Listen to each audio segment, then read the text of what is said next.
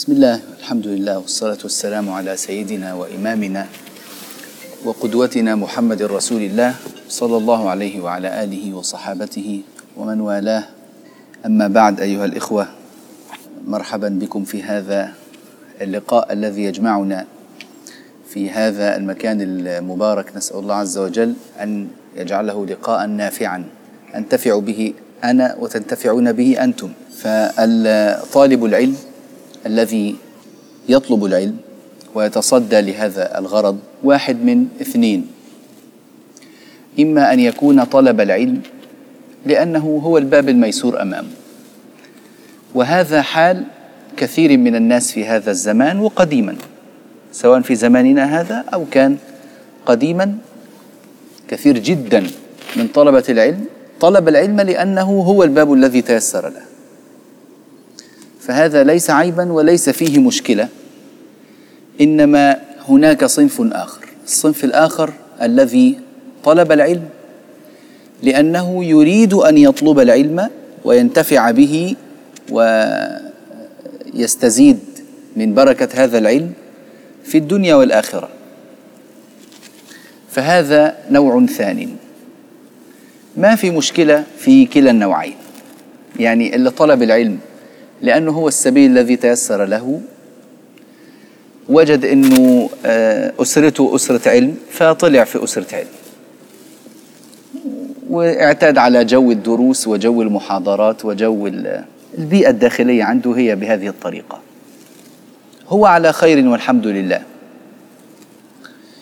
لكن هو يحتاج إلى أن ينمي بعد حين قليل من الدهر جوانب دفاعية لديه حتى لا يترك هذا السبيل ويتجه إلى سبيل آخر. بس. أما الصنف الثاني فهو مختلف. هو نمى في نفسه الدفاعات الداخلية لأنه أصبح ينبعث الرغبة في طلب العلم من داخله هو. فلذلك لا يحتاج إلى جهد مضاعف في تدعيم هذه النوايا لتطول مدة العمل بها ولا يدخل عليها أغراض خارجية. بالنسبة لسبيل طلب العلم من الممتاز أن الإنسان يكون في طلب مستمر لكن لازم يكون عنده تكتيك في الطلب. يعني إيه تكتيك في الطلب؟ يعني يراعي أنه بشر. يعني أنت كبشر لديك احتياجات لأنك إنسان. كن إنك إنسان فلك احتياجات. هذه الاحتياجات هي الأكل والشرب وقضاء الحاجات والزواج. هل هذا لأنك طالب علم ولا كله لأنك إنسان؟ لأنك إنسان. وينبغي أن يراعي احتياجاته المتعلقة بالسن. يعني أنت شاب فراعي شبابك. يعني إيه راعي شبابك؟ خذ ما يخدم الجانب الشبابي عندك من أنشطة تنمية للمهارات قضاء وقت ممتع مع الأصدقاء ومع الناس الطيبين الاستمتاع بالحياة بشكل معين السفر كل المتع الشبابية. اجعل لك منها نصيبا وبعد ذلك اطلب العلم. تقولوا إيه النصيحة الغريبة دي؟ إحنا ما يعني كل الناس يقول لك أقبل على العلم والعلم إذا أعطيته كلك أعطاك بعضه وإذا وإذا. إحنا بنخاف من نقطة واحدة فقط وهي إني آتي على سن الشباب الذهبي فلا أتمتع فيه بشيء من الشباب. وإنما يعني أقضي كله بين حفظ ومراجعة ومذاكرة ومحاضرة وكتاب وحديث ومجلس واستماع وتعليق وترتيب وتركيب و و و و وبعدين بعد فترة أجد إن الناس كلها متمتعة بصحة عالية لأنه مارسوا رياضات وأنا لم أمارس أنا كنت مشغول بالعلم. وأجد أن الناس كلهم عندهم معلومات ثقافية واسعة وأنا ما عنديش أي ثقافة.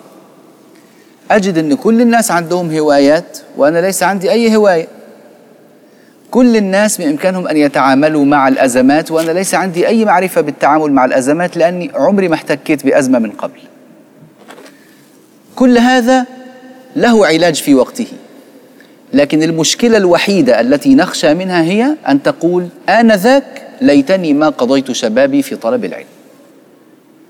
ثم توقف هذا الباب من أوله إلى آخره وتبدأ رحلة الاستمتاع بشبابك القديم بعد حين آه، من الدهر بنية تعويض ما خسرته بتسميها خسارة ما خسرته من المتع والجمال الذي في الدنيا الذي لم تتمتع به أنت. إذا كنت تخشى على نفسك من هذا فلا تجعل كلك مسخرا لطلب العلم. نصيحة لوجه الله. لأن ما ستحققه من مقدار قليل في هذه الخمس أو السبع أو الثمان السنوات بهدوء وروية لن يتوقف فيظل متصلا معك تستزيد عشرين وثلاثين وأكثر من ذلك من السنين. إنما لو استزدت واستفدت لمدة خمس سنوات سبع سنوات ثم انقطعت وندمت على ما قضيته في هذه السنين ما استفدنا منك شيئا. لا السبع سنوات استفدناها ولا العشرين ولا الثلاثين ولا غيرها. ولن تحصل ما حصله غيرك في شبابه مع ذلك يعني. فلذلك أيها الإخوة إحنا في زمن صعب في زمن فيه تحديات كثيرة في زمن لا يستطيع أن يعيش فيه أحد يعني بأريحية وسهولة. ليس هذا الزمان هو هذا ذلك هو هذا الذي نحلم به. هذا الزمن صعب. جدا جدا. فتعامل مع عصرك كما هو. النصيحة دي عبارة عن نصيحة واقعية تماما ناشئة من خلال خبرة شخصية وخبرة مجتمعية بسيطة إلا أنها يعني واقعية ملموسة ومحسوسة لأجل ذلك اعمل لنفسك أيها الأخ الحبيب خطة مناسبة لا يجوز النقص منها بحال من الأحوال. إذا نقصت منها شيئا فازعل واندم واتعب وحس بالخسارة ويعني جدا. إلى آخر ما تحب من الندم. وفي نفس الوقت في فترة الطلب الأولى لا تزد عليها أبدا ولو استطعت إلى ذلك سبيلا وتيسر الوقت. لا تزد على خطتك. زيد على وقتك فوائد في جانب آخر غير الخطة. يعني إيه غير الخطة؟ يعني والله أنا سوف أريد أن أحقق على الصعيد العلمي دراسة متن كذا و قراءة كتاب كذا على شيخ من الشيوخ ومعرفة الجانب الفلاني من العلوم نقطة لمدة سنة وأريد في هذا الوقت أيضا أن أزيد محفوظاتي فرق بين الفهم وبين الحفظ أن أزيد محفوظاتي أبيات مقدارها كذا آيات مقدارها كذا متن من من النثر يعني إن كان في الفقه ولا غيره بمقدار كذا من الصفحات. هذا لا بد أن أفعله فإن لم تفعله ففي مشكلة. إما في وضعك لهذه الخطة غير الواقعية أو في ترتيبك لوقتك وكسلك عن أداء الخطة اللي أنت عملتها. استعن في أداء في إعداد هذه الخطة بأهل الخبرة. لكن لا تطل في كتابة الخطة إطالة تنسيك الغرض اللي أنت شغال فيه. واحد أنا لازم أعمل خطة يعني مظبوطة 100% الحمد لله. توكل على الله. من إمتى شغال في الخطة يا فلان؟ والله مره أسبوع. لا لا أسبوع مين؟ أنا خطتي أكتبها في شهرين. في شهرين عشان تنفذها في سنة يعني ضيعت شهرين بتكتب خطة عشان تعملها في سنة. ده السنة يعني في لمح البصر تنتقل للسنة الجديدة. شهرين كتير. أسبوع أسبوعان من الزمن كفاية. اشتغل عليها سنة واعمل لنفسك نقاط قياس في كل وقت. يعني كل شهر ونصف مثلا نقطة قياس. والله المفروض أكون وصلت في هذا التوقيت إلى المكان الفلاني. مش مش بالتساوي مش لازم الخطة بالتساوي. لما أعمل خطة معروف إن في أول شهرين مشغول جدا فيكون المقدار المحقق قليل لكن في في عندي فترة إجازة ممكن أستفيد منها فأزيد وهكذا. فالإنسان يكون واقعي مع نفسه. ليس معنى كلامي هذا كله أن أنا أجعل يعني كل ما أريد في هذه الحياة أحصل عليه ثم أجعل الباقي في طلب العلم. كده إحنا عملنا عكس عكس تماما ما يفعله المجتهد. لا لابد أن تستغني عن شيء من حاجاتك وشهواتك ورغباتك. لازم شيء. لكن أن تقتلها جميعا هي دي المشكلة بس. لكن تستغني عن شيء منها هذا هو الواجب الذي عليك وإلا فين التضحية طيب في طلب العلم؟ يعني من أين ستأتي بقيمة علمية فيما بعد؟ نعم العلم يستحت يحتاج إلى سنين لكن يحتاج إلى سنين ببذل وبقوة. يا يحيى خذ الكتاب بقوة. فين بقوة؟ فلا أقصى اليمين ولا أقصى اليسار ولا المنتصف وإنما إيه؟ ننحو أكثر ناحية الإيه؟ اليمين ناحية العزم والحزم والمشي بقوة. لكن المهم عدم القضاء التام القاهر على جميع الإيه؟ الاحتياجات الإنسانية والاحتياجات الشبابية. ماشي؟ بالنسبة لي آه، آه، يعني مسيرة القرآن الكريم بالنسبة لطالب العلم في القرآن الكريم ينبغي أن يعتني بالقرآن عناية فائقة. إحنا قلنا حنمشي على مهلنا لكن لازم نكون عارفين أين نحن وما هو الطريق. أين نحن؟ هي أن أن تعرف مكانك من الطريق. فما فائدة معرفة أين أنت؟ أولا تضبط البوصلة. لا تذهب يمين ولا يسار تمشي في الطريق الصحيح. تمام؟ وتعلم ما الذي تحتاجه عشان تبدأ تدوس البنزين زيادة ولا على مهلك ولا تقف تستريح قليلا ولا فين أنت؟ لازم تعرف أين أنت. الأمر الثاني أن تعرف قيمة نفسك الحقيقية فلا تغتر بما وصلت إليه. ما شاء الله أنت حفظت القرآن أنت ختمت عظيم جدا أنت عظيم أنت كبير عملنا لك حفلة بقيت ماشي في المسجد وأنت ما شاء الله لا قوة إلا بالله ما فيش مثلك في هذا المسجد.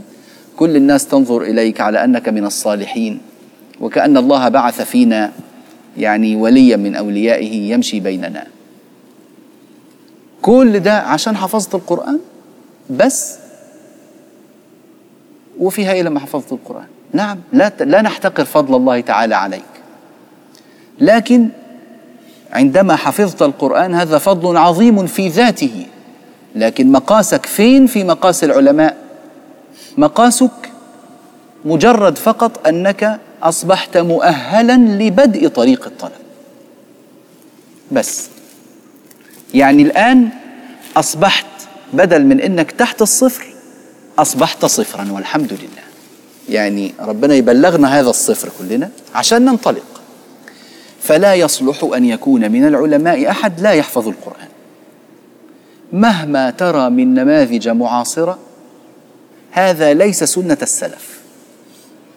علماء الأمة لا يوجد فيهم أحد ليس حافظا للقرآن. ما فيش. دور وتعال عد إلي فقل لي والله الإمام فلان الفلاني لم يكن حافظا للقرآن. خلينا نغير هذه القاعدة. ما فيش. بداية طريق الطلب شوف افتح كتب تراجم الأئمة والعلماء والقراء والمحدثين والفقهاء وإلى آخره.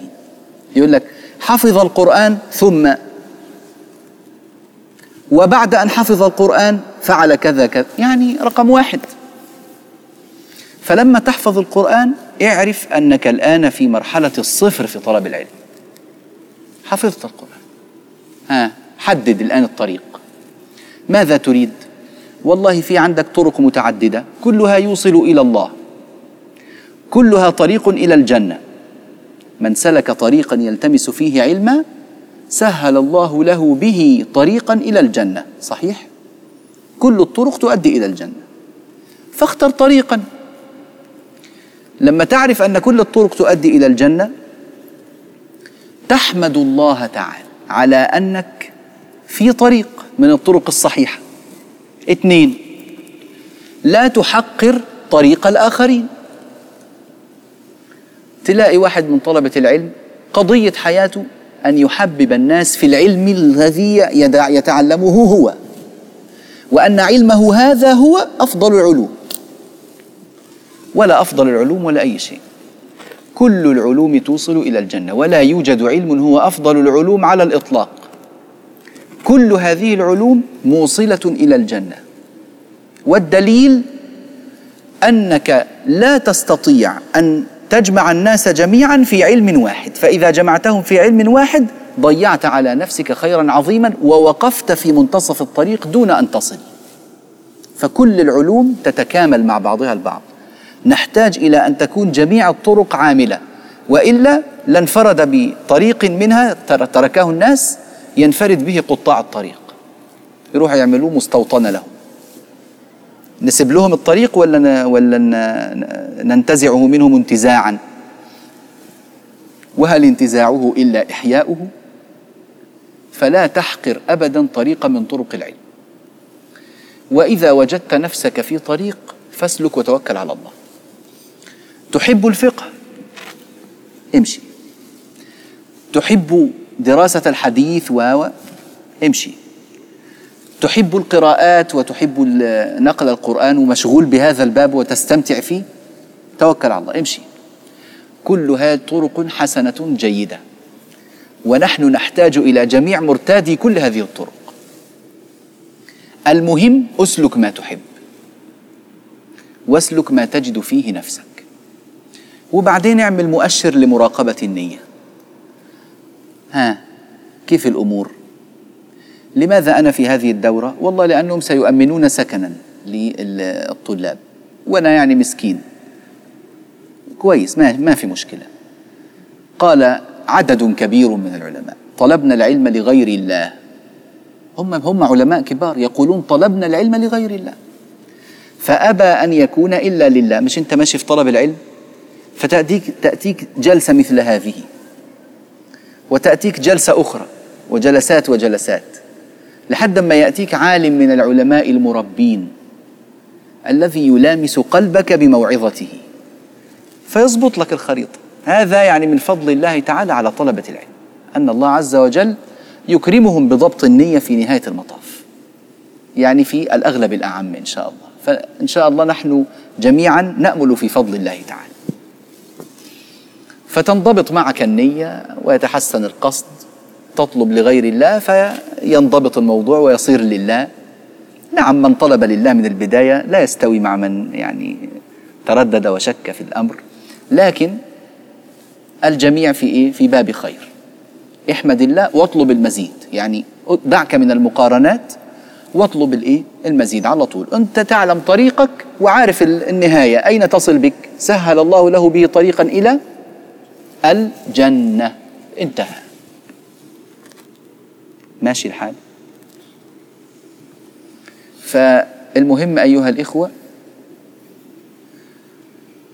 السلوك الصحيح في منهج العلم. أسلك مسلكا صحيحا انطلق في الطريق الصحيح.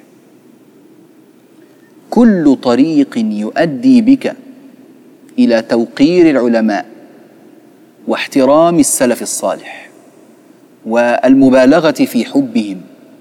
والشكر لهم على ما قدموا وبلغوا إلينا دين الله فهو طريق حسن. وكل ما يؤدي بك إلى عكس ذلك فهذا ليس طريقا إلى الجنة ابدا إنما هو طريق سريع إلى النار. علامه ومؤشر لا أقول لك والله إن قالوا وإن قيل لك وإن سمعت وإن لم تسمع وفلان وما فلانش. إذا وجدت طريق العلم يحسن قلبك ويقربك إلى الله ويجعلك تحترم العلماء والسلف من الأمة والخلف ولا ولا تحمل على الناس غلا ولا ضغينة ولا حقدا ولا حسدا ولا بغضاء بسبب علمك الذي أنت فيه. إذا علمك صحيح وكمل. في ضغينة في بغضاء في كراهية في حقد في حسد في فتنة بين الناس في انتقاص من العلماء. في تحقير لجهود السلف في لعن لأول الأمة هذا طريق ضال. وانتهى. هذا مؤشر كافي إن شاء الله. تمام؟ وقبل هذا كله وبعد هذا كله لازم الإنسان يعلم أن الله تبارك وتعالى يصطفي لهذا الكتاب العزيز من شاء من عباده. كلمة يصطفي معناها يختار وينتقي. هذا معنى كلمة إيه؟ يصطفي. لما تعرف أن الله تعالى ينتقي ويختار من عباده ناسا. ماذا تفعل؟ هل هل يصير الأمر بيدي أو بيدك؟ إنما الأمر بيده هو. روح على المصدر. اشتغل بالدعاء. اري الله تعالى من نفسك خيرا. انطرح على الله تعالى. يا رب أدخلني في هذه الزمرة. زمرة العلماء زمرة طلبة العلم زمرة القراء زمرة المحدثين زمرة زمرة من تشاء. اللهم دلني عليك. ودلني على من يدلني عليك. ولا تقطعني عنك بقواطع الذنوب. ولا تحجبني عنك بقبائح العيوب. في عندنا إرسال وفي عندنا استقبال. الإرسال شغال على طول. الاستقبال بينقطع بحسب قوة وجودة الريسيفر. أنت المستقبل. الخير دائما يرسل من الله عز وجل. والفتح دائما موجود. بس ممكن انت المؤشر اللي عندك فيه مشكلة. ظبط مؤشرك عشان تنال أفضل إشارة. ماشي؟ فالعيب في الإرسال ولا العيب في الاستقبال؟ والله يا أخي ربنا ما بيفتحش عليا. ليه يا عم؟ ليه؟ هل يكرهك الله تعالى؟ والله يريد أن يتوب عليك. يريد الله أن يخفف عنك. وأنت تقول ما بيفتحش عليا؟ عندك مشكلة. صلح المشاكل اللي عندك واستمتع بالفتوحات حتى تكتفي. إن اكتفيت. فما للترقي انتهاء. نسأل الله سبحانه وتعالى أن يرزقنا وإياكم حسن العمل بهذا الكتاب العزيز وأن يجعلنا وإياكم من خدام كتابه ومن خلص أحبابه. ونسأل الله سبحانه وتعالى لنا ولكم حفظا قويا. وذاكرة جيدة وعلما واسعا وفهما ثاقبا وتوفيقا للعمل واخلاصا فيه. ونسأل الله سبحانه وتعالى أن يجعل ما نقول وما نسمع حجة لنا لا حجة علينا وأن ينفع به كل من حضر وكل من سمع. ونسأل الله عز وجل أن يجزي عنا كل مشايخنا الذين علمونا مباشرة أو بوسائط إلى زمن رسول الله صلى الله عليه وسلم. خير الجزاء. وأن يجزي عنا نبينا صلى الله عليه وسلم ما هو أهله إنه تعالى جواد كريم. وصلى الله وسلم وبارك على سيدنا محمد وعلى آله وصحبه أجمعين.